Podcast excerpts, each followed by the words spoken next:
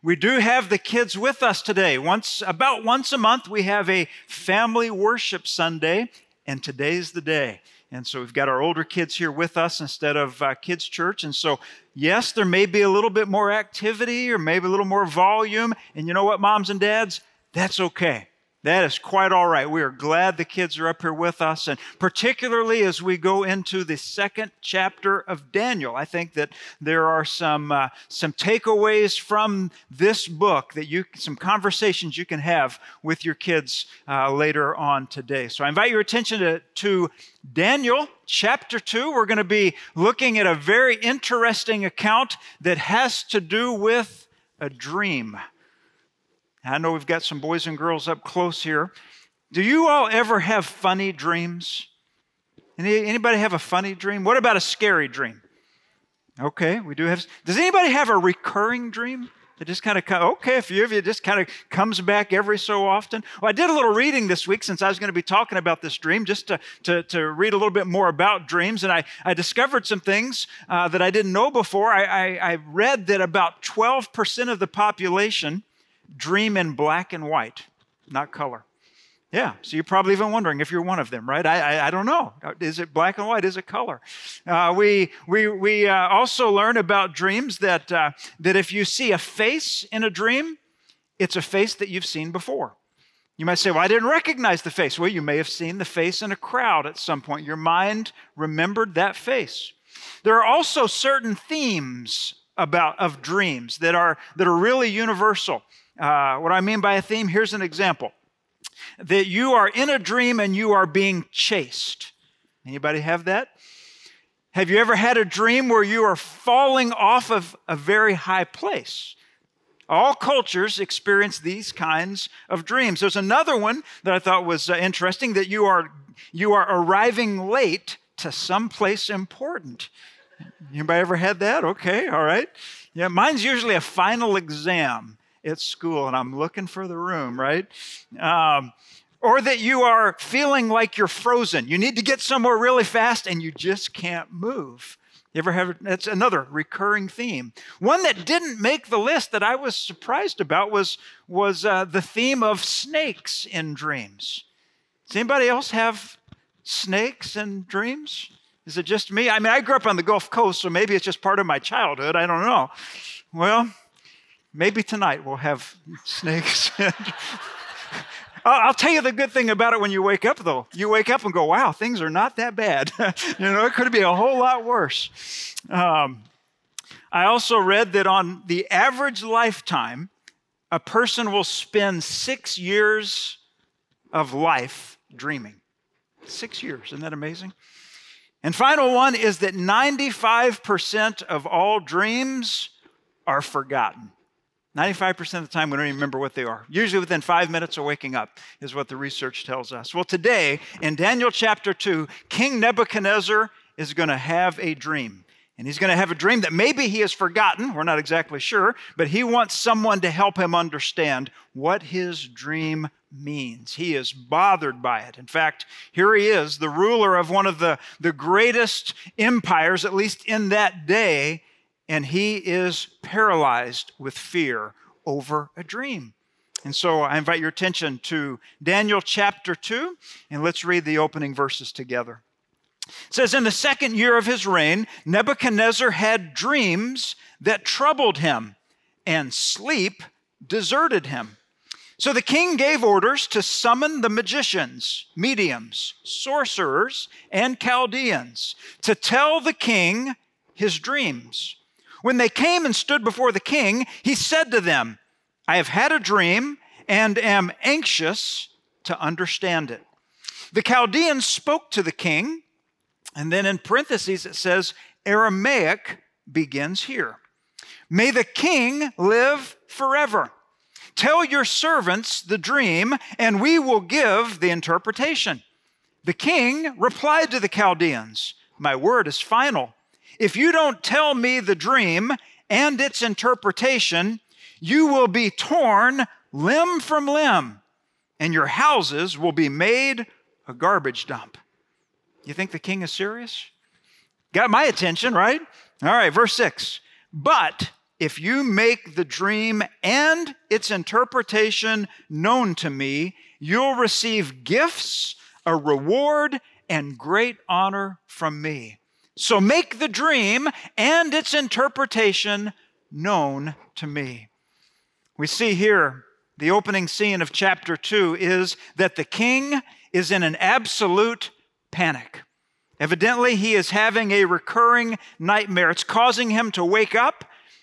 He might be forgetting about it. I don't, the passage doesn't say, but he is having trouble going back to sleep. Maybe you've been there. Maybe you've had something wake you up at night and, and struggle to get back to sleep again. That's the scenario that he finds himself in. Now, before we get into the meat of the passage, I want to point out the parenthetical reference in verse 4 when it references the Aramaic language. Now, you know that the Old Testament is primarily written in what? Hebrew. And there are a few occasions where you can find an Aramaic word or phrase here and there. But this happens to be the longest section of the Old Testament written in Aramaic. Really, from the middle of verse 4, where that quote starts, all the way through chapter 7, it's written in Aramaic. And that's, that's unusual, and it, it probably prompts the question why would this large portion of Scripture be written in something other than, than Hebrew? And I think that we find the answer in the fact that these are exiles that are living where? In Babylon. And they are, th- these chapters, as we'll see in the coming weeks, have to do with, uh, uh, with, with kingdoms and with people that are Gentile. And, and so Aramaic would have been a common language at the time. Some would call it like the lingua franca, that if, if someone had different languages that they spoke, maybe the common language would be Aramaic. And so this was a message that God wanted not just for the people of Israel, not just for the exiles, but He wanted everyone everywhere to have an opportunity to understand the message of Daniel. And so here we see a message for the nations regarding the power of the one true God. Let's get back into the passage. Nebuchadnezzar, the king, he uh, might have been leading at that time what was the mightiest empire. But he was shaken to his core. He was so perplexed that he, he didn't know what, it, what this dream meant. And it, it threatened him, it worried him. And we'll read more about the dream in a few minutes, but, but this was something that really, really got his attention. If you remember last week, we looked at the pagan religions of Babylon. Just uh, in, in, in brief, we looked at some of the, some of the sorcery, the witchcraft, the, the, the astrology, all of the, the techniques and tactics that the Babylonian religions at that time, the pagan religions, would use. And so, so he has these people that, that, that participate in these types of practices, and he calls them his wise men and he goes to them to interpret. He goes to them to, uh, to tell him uh, what his dream meant. But there was a catch. Did you catch what the catch was in his request? Not just interpret the dream, but do what? Exactly, disclose the dream. Tell him what it was. And so the, the, the, the wise men are saying, Who can do this? How can we interpret something that you haven't even told us what it is? And he's saying, You have to tell you have to tell me the whole thing. And in fact, if you look all the way uh, in the following verses, they give a second request for the king to disclose the dream. And for whatever reason, he won't disclose the details. Let's jump down to verse 10. The Chaldeans answered the king No one on earth can make known what the king requests. Consequently, no king, however great and powerful, has ever asked anything like this of any magician, medium, or Chaldean.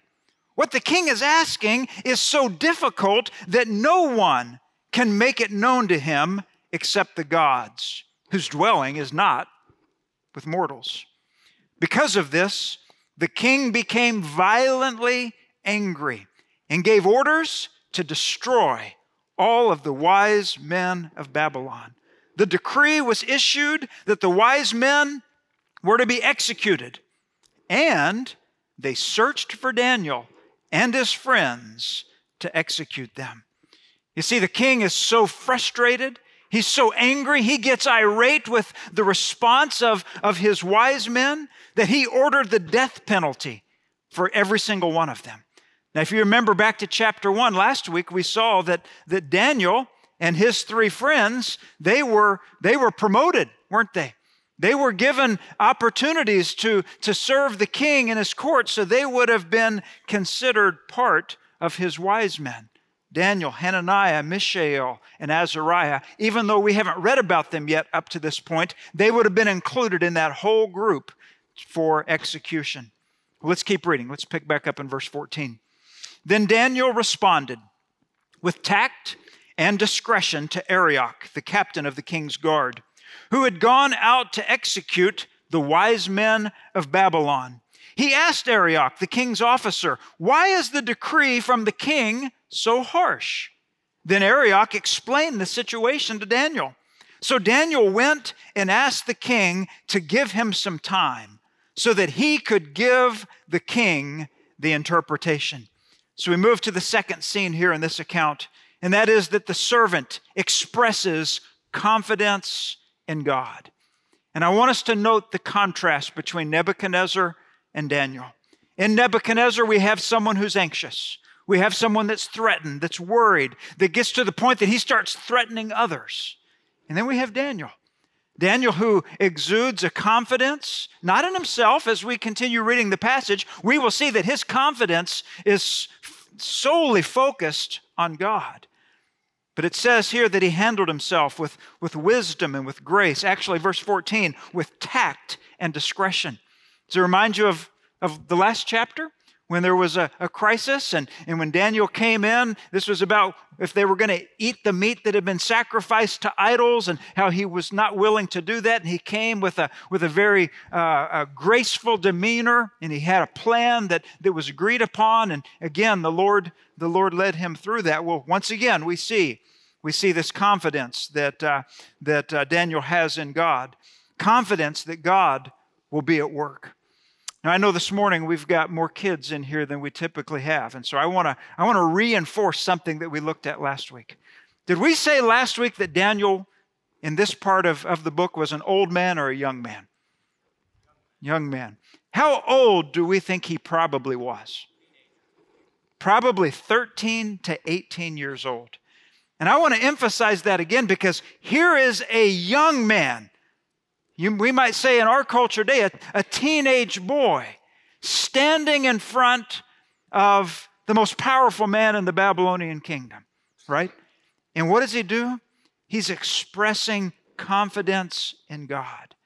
And I, I, I, pray and I hope that our young people, those who are on the platform singing at the beginning of the service, to those that would typically be in kids' church, to those who are in our student ministry, I hope that you will look to Daniel as an example of one who at a young age planted his stake in the ground. And he said, I'm going to follow the Lord. I'm going to live for God. I'm going to put my trust in God. I'm going to put my hope in God. I'm going to be an example and a testimony to others that God is faithful. Now, he wasn't obnoxious. He wasn't rude. He wasn't arrogant. We didn't see that today in what we've read so far or in what we read last week. Again, he was very gracious but he had a firm resolve. He was a young man of conviction. And I tell you, I'm grateful for the young people of Fellowship of Wildwood. There's a lot of conviction here, a lot of courageous faith. And I pray that, that God will use the example of Daniel to just do anything but, but, but continue to fortify that faith within our young people. I also just want to take a minute to, to express a word of thanks to those who serve with kids. Maybe typically you serve in kids' church or you help with M&Ms or you help with one of the classes. Maybe you're in student ministry and you help out on Wednesday nights or, or, or, take, take part in Sunday morning ministry. Whatever that might look like, we know it takes a lot of volunteers uh, for that to happen. And I want you to know you are pouring yourself in to young Daniels. And that's happening Monday to Friday as well, Living Water Academy. I know we have a lot of people that are pouring themselves into the lives of young people. And I look at, at Daniel as an example of one who had courageous faith at a young age. It's so encouraging to think about. Well, let's continue reading. Let's pick back up in verse 17. It says, Then Daniel went to his house and told his friends, Hananiah, Mishael, and Azariah, about the matter, urging them to ask the God of heavens for mercy concerning this mystery, so Daniel and his friends would not be destroyed with the rest of Babylon's wise men. The mystery was then revealed to Daniel in a vision at night, and Daniel praised the God of the heavens. Let's think about this passage together. Daniel is in a crisis, isn't he? Would you say it would be fair to say that he is in a life or death crisis? I mean, his, his neck is on the line. The execution orders have already been given. And so this, this is a crisis of crises. And yet, notice his response. What does Daniel do? Did it jump out at you? What was Daniel's first response? To pray. He found fellow believers, his three companions, and they got together and they prayed. It was an acknowledgement that they were in a situation that only God could get them through. And I think that there are times when we come upon a, a, situation, a crisis, and it's a, it's a reminder of our need for God. It's a reminder that, that, if, that if He doesn't come through, we're sunk. We are so dependent upon what He is able to provide. So he and his friends, they pray together, they go to God for a solution, and after they pray, what does Daniel do? He praises God. What does he do before that? This is almost a trick question, so I'll just give you the answer. He goes to sleep. He goes to sleep. He gets a night vision, it says, a dream. So to get that, he was, I infer, he was asleep. So it, it, it really spoke and, and kind of jumped out to me that here you have these young men in a crisis, going to the Lord in prayer, and then resting in God.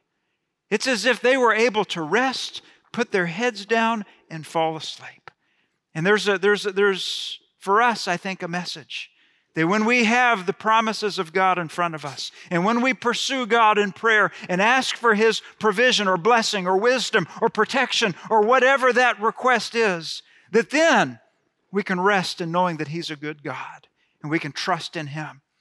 What a contrast between Daniel and Nebuchadnezzar. What did we read at the beginning of chapter 2? Nebuchadnezzar was an insomniac, right? He couldn't sleep. But there you have Daniel, the young man, able to sleep, able to rest. And it's in that point that he's able to go to sleep. I like what David Jeremiah says about this. He says, You may not know what the future holds, but you know who holds the future. Since the whole world is in God's hands, your world is in God's hand. And I think that, that speaks a little bit about what we see here in Daniel's life. He is resting and trusting in God. So, yes, they prayed, they trusted God, and then verse 19 says that God gave Daniel the answer in a dream that night. And what was Daniel's response after that? He began to praise God. Before anything else happened, before he went and, and tried to resolve the situation, he paused, he stopped, and he praised God. In fact, some commentators say that these verses read uh, like, like, a, like a psalm, a song of praise, is uh, like, like it would have been sung before the Lord. But I want you to notice before we, we look at that, at the end of verse 19, what is the title given to God in verse 19? You see it there? The God of the heavens, that's right. And if you read all the way through chapter 2, every verse, you will see that title given five times. God is called the God of the heavens five different times. And we're going to see it a few times as we, as we continue reading. And it's, a, it's an interesting title because if you think back to last week, we said that the Babylonians had a pantheon of gods. They had Bel, they had Aku, they had, they had uh, um, Marduk, which was the god that, that uh, Nebuchadnezzar praised when he was inaugurated as king. So they, they had all of these different pagan gods that had different roles, different responsibilities. But that's not the God of Daniel. Daniel's God is the God of the heavens. He's not a territorial God. He is not only a God in a, the place of Israel, he is the God of heavens. And he rules over all people at all times. And that was the distinction that was being made between the Babylonian deities and the God of the heavens. So we don't want to miss that. But the contrast here is clear. And Daniel prayed to this God. No, he didn't consult the stars. He didn't examine the livers of sheep. Remember last week? That was one of the things that these wise men would do to look for a sign. There was no magic, there was no astrology, there was only prayer. Prayer to the God of the heavens. God did respond. And before we look at that full response, let's see how Daniel praised God. Look at verse 20 with me. It says, Daniel praised the God of the heavens and declared, May the name of God be praised forever and ever. For wisdom and power belong to him. He changes the times and seasons. He removes kings and establishes kings. He gives wisdom to the wise and knowledge to those who have understanding. He reveals the deep and hidden things. He knows what is in the darkness, and light dwells with him. I offer thanks and praise to you, God of my fathers, because you have given me wisdom and power. And now you have let me know what we asked of you, for you have let us know the king's mystery. Now, this is a fantastic prayer, so rich as, as, as, as we read these words, we can see what Daniel was thinking about. He was thinking about the nature of God, he was thinking about the character of God, he was thinking about the power of God. All of these things were right before him, and he used those as a way to connect who God is to his situation, and then he offered these words of praise. I want us to see quickly this morning that there are seven aspects of God's character and his nature in these few verses.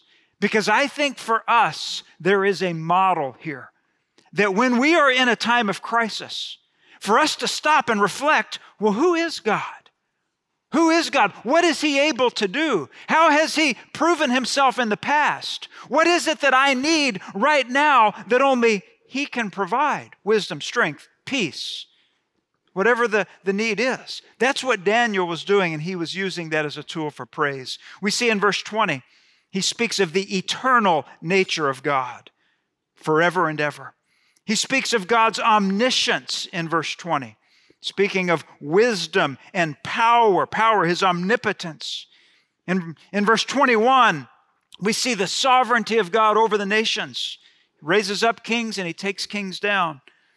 We see in 21 and 22 that he is the giver of wisdom and knowledge and revelation.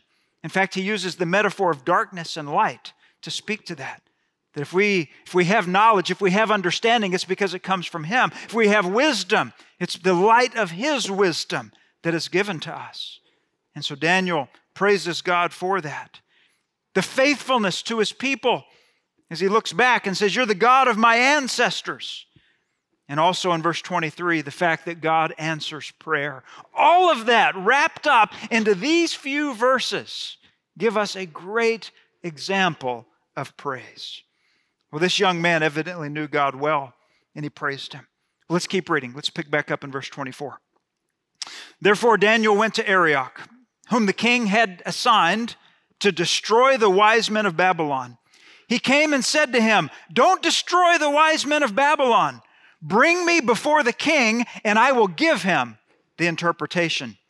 Then Arioch quickly brought Daniel before the king. Can you imagine why he did it quickly? yeah, the necks were on the line, right? He, he brought Daniel quickly before the king and said to him, I have found a man among the Judean exiles who can let the king know the interpretation. Verse 26 The king said in reply to Daniel, whose name was Belshazzar, Are you able to tell me the dream I had and its interpretation? Daniel answered the king. Listen to this. He said, No wise man, medium, magician, or diviner is able to make known to the king the mystery he asked about. But there is a God, where? In heaven, who reveals mysteries and he has let King Nebuchadnezzar know what will happen in the last days. Your dream and the visions that came into your mind as you lay in bed were these Your Majesty, while you were in your bed, thoughts came to your mind about what will happen in the future. The revealer of mysteries has let you know what will happen. As for me, this mystery has been revealed to me not because I have more wisdom than anyone living, but in order that the interpretation might be made known to the king and that you may understand the thoughts of your mind. So, the third scene God revealed the mystery. That little phrase is found a couple times in the section that we just looked at. God is the revealer of the mystery. God in heaven. Again, who's the hero of the story in the book of Daniel? God is. God was the hero of chapter one, and God is the hero of chapter two. He reveals the mystery. He is saving the lives of those who would have been killed by the king. But notice that Daniel doesn't take credit. What's he doing? He is pointing to God as the only one who could give the answer, the only one who could reveal these mysteries. Well, now let's read about the dream. Jump down to verse 31.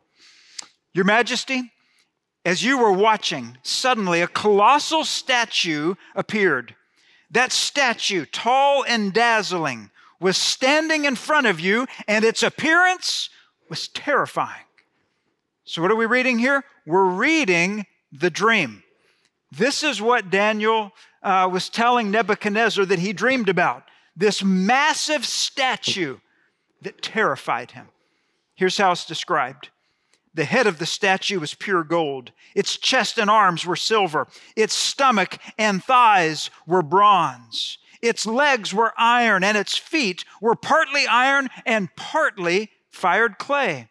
As you were watching, a stone broke off without a hand touching it, struck the statue on its feet of iron and fired clay, and crushed them.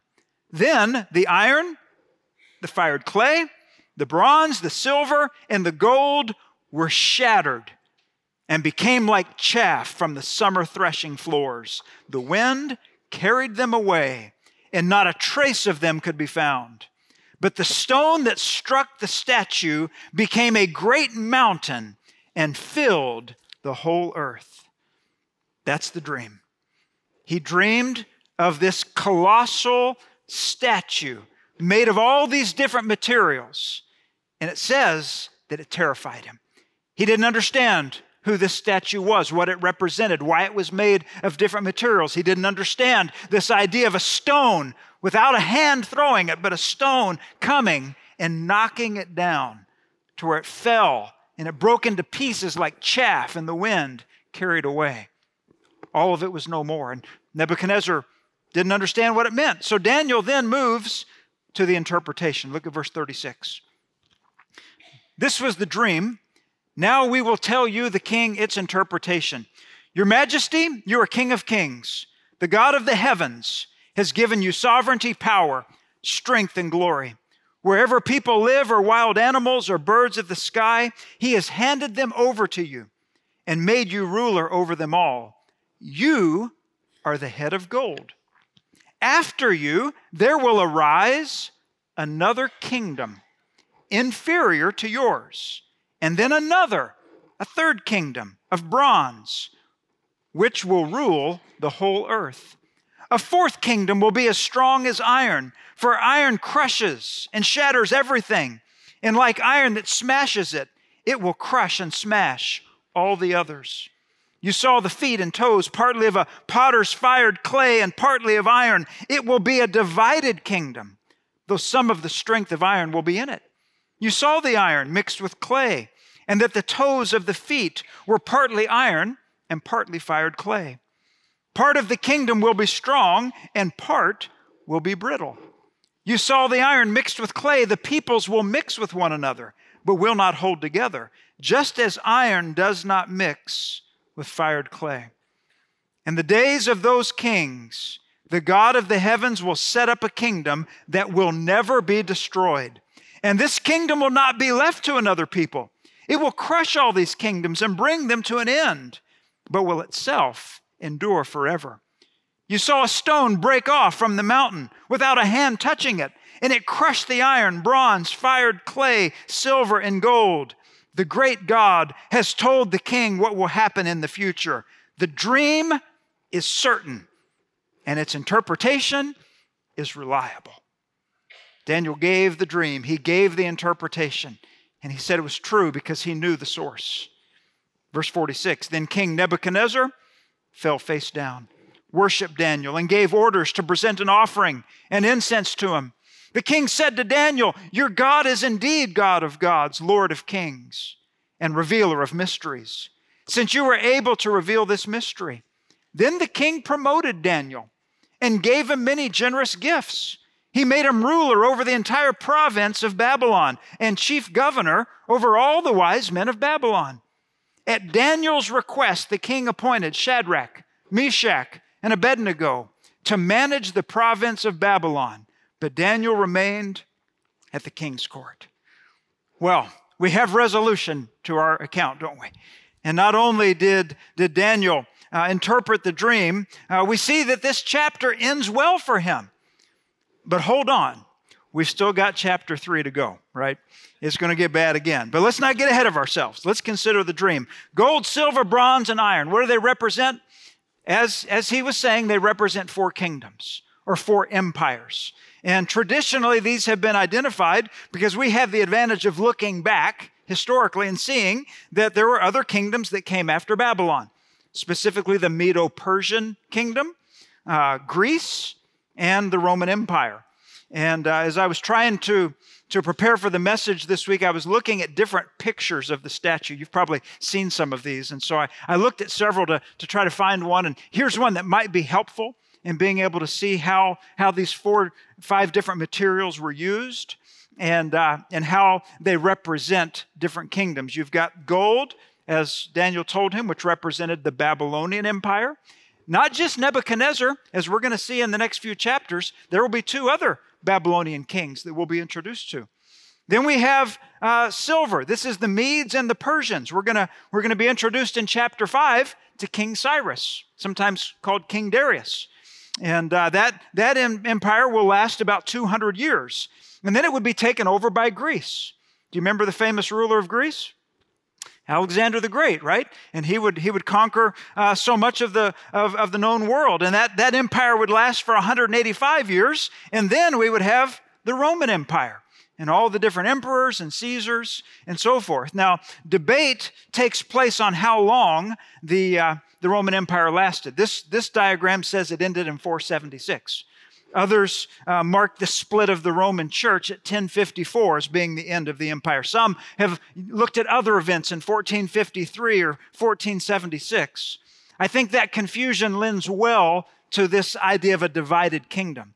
And even as we see what has taken place over Europe with different, different dynasties and different rulers and different names for countries, I think we can see, see the idea of a divided kingdom. But uh, the one thing about this picture that I didn't like is that it didn't have a picture of the stone. Uh, some of them have a picture of the stone going right after the feet. And uh, I kind of like that. It just has a box down there that says another kingdom that uh, is represented by the stone. Let's think about that kingdom for a minute. Because just about at the high point of Roman rule, there was something that took place in a small province in Israel where a young woman whose name was Mary was approached by an angel. And this is what he said He said, You're going to have a son, and your son is going to have a what? A kingdom. Let's look at it together. Luke chapter 1. Now listen, you will conceive and give birth to a son, and you will name him Jesus. He will be great and will be called the Son of the Most High, and the Lord God will give him the throne of his father. He will reign over the house of Jacob forever and his kingdom will have no end. Now, I'm sure in the first century, the idea that, that the Roman Empire would come to an end, that it would somehow fade away and perish, may, may have been a surprising thought. But how did the kingdom of Jesus do? It went well beyond the boundaries of the Roman Empire. And all of these empires and kingdoms that we just looked at on the map, they're no longer powers and dynasties any longer. You don't talk about the Babylonian kingdom, do you? But the kingdom of Christ, it came, it was established when he arrived. Now, he is the stone that would smash the statue, the stone that would become a mountain. And, and, and that mountain did what? It says the stone became a mountain, and the mountain filled the earth because his is a kingdom that is global. We saw that it's eternal, it's also global. It's not like any of the other kingdoms that have come before it. Now, some look at Daniel chapter 2 and they say, are, are these verses that are pointing to the end of the age when, when Christ will finally establish his kingdom, or is it pointing to the inauguration of, of, of his kingdom at its inception when, when Jesus came the first time? And I think we could say both. Oftentimes, prophecy has a now and a not yet correlation. And so, so it did happen. Daniel 2 began in the day of Jesus when he came, just as the angel said, he was bringing a kingdom. But then we know that there will be a second coming of Christ when he will fully realize his kingdom. That's why the latter part of Daniel has a lot to do with eschatology. And there's connections into the book of Revelation and, and uh, Ezekiel and other places because there is that, that end times dynamic. But I don't want us to miss the metaphor here also of the stone, the stone that came in and knocked the statue over. That stone metaphor could really be a, a sermon all in itself. From the Old Testament all through the New Testament, we get this picture of a stone. And uh, we see that the stone has power. One example is in Psalm 2. And I think there's a connection from Daniel 2 to Psalm 2. He says, I, it's a messianic psalm, by the way. He says, I have installed my king on Zion, my holy mountain. I will declare the Lord's decree. He said to me, You are my son. Today I have become your father. Ask of me, and I will make the nations your inheritance, and the ends of the earth your possession. You will break them with an iron scepter, you will shatter them like pottery. And so we again get this, this metaphor, this metaphorical language that's showing that the kingdom of Jesus Christ is global and eternal. It will never end. And as we think about the New Testament usage of the stone, oftentimes it speaks of Jesus Christ, the stone that the builders rejected that became the what? The cornerstone. That's our Savior. He is the rock. So much more that could be said about that. But again, let us see that only the kingdom of God is eternal. It never ends. Only the kingdom of God is an international kingdom, a kingdom from every tribe, every tongue, every nation. It's a global kingdom, one people, one body. And its size and breadth make the Babylonian kingdom look quite limited and make its leader, Nebuchadnezzar, look quite mortal. You see, God, He dwells in the heavens, as we've seen. And He would declare that, that His kingdom would replace all earthly kingdoms with His eternal one. So, folks, that's the message of the dream. Not just for the exiles, not just for the king, but for us today. There is a message in this dream that God is the true God that God is in ultimate control and that God's eternal kingdom has no rivals. That's the kingdom, brothers and sisters, that we've been brought into. If you are a follower of Jesus Christ, you are in his kingdom. And if you're here today and you're saying, well, Ryan, I'm not sure I'm in that kingdom, I'm not sure I know Christ, I would invite you to pursue him. I would invite, invite you to come to Christ let him, let him be your Savior. Let him be your King, your Lord. And you will then inherit his kingdom. You will be a part of something that is not only global, but is indeed eternal.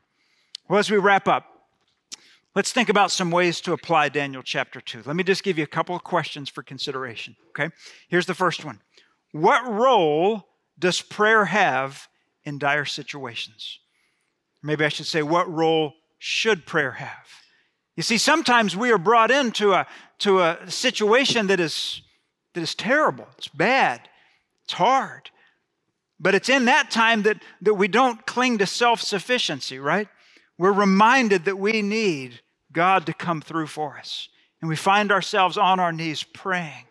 And so, so I think we should connect prayer to our dire situations. And Daniel gave a great example of that, didn't he? First thing he did is he found his, his friends, shared a common faith, they got together, and they prayed. Second question What aspects of God's character come to mind when we pray? Again, Daniel gave us an example of this. He listed seven or eight different things that came to mind about God. And so maybe for some of us, when we are in a time of crisis, we are experiencing a time of need, maybe we need to be reminded of God's faithfulness or God's presence or God's power or His peace or His wisdom. All of these different needs, we can connect them to the character and nature of God. And those then remind us that we can trust in Him. Here's a third question When God does answer that prayer, do we praise Him? Do we remember to praise God for His faithfulness? When we reflect upon God's activity in our lives, do we take that time to praise Him? Which is exactly what Daniel and his friends were doing. As we close, I want us to leave the book of Daniel for a minute and go over to Psalm 137. This is a, a psalm of exile, and it was written in Babylon. So, this was not written by Daniel, it would have been written by other people who were involved in the exile. And I want you to hear how they responded. And I want to ask you if they responded like Daniel did. Is that a fair question? Here we go. By the rivers of Babylon, there we sat down and wept when we remembered Zion. There we hung up our lyres. Some versions say we hung up our harps on the poplar trees. For our captors there asked us for songs, and our tormentors for rejoicing. Sing us one of those songs of Zion. Verse 4 How can we sing the Lord's song on foreign soil. Do they sound like they have the faith of a Daniel? Do they sound like they have the courage of Daniel? What are they doing? They're, they're, they're hanging up their musical instruments on a tree and saying, We have nothing to sing right now. We're not in the promised land, we're exiles. You know what, brothers and sisters? We are too. We're exiles. We're in the wilderness. We've not yet gotten to the promised land. So, what are we going to do? Are we going to hang up our harps, hang up our lyres, hang up our guitars, and just say, we have nothing to sing about? That would be one response. Or maybe we could be like Nebuchadnezzar. We could just get mad and we could get bitter and we could just threaten others, right?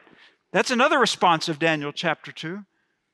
But then, instead of panicking and staying awake all night, like Nebuchadnezzar did, we could be like Daniel, who did what? Put his trust in God. He exhibited a courageous faith and he even praised God, knowing, knowing that God would bring him through. Well, dear friends, we can also look unto God. We can look to Jesus Christ, the rock of our salvation who has and will firmly establish his eternal kingdom. You see, God is the true God, and God is in ultimate control, and God's eternal kingdom has no rivals. Do you believe that? Let's stand together and let's do what Daniel did, and let's praise him today for who he is and how he is at work among us.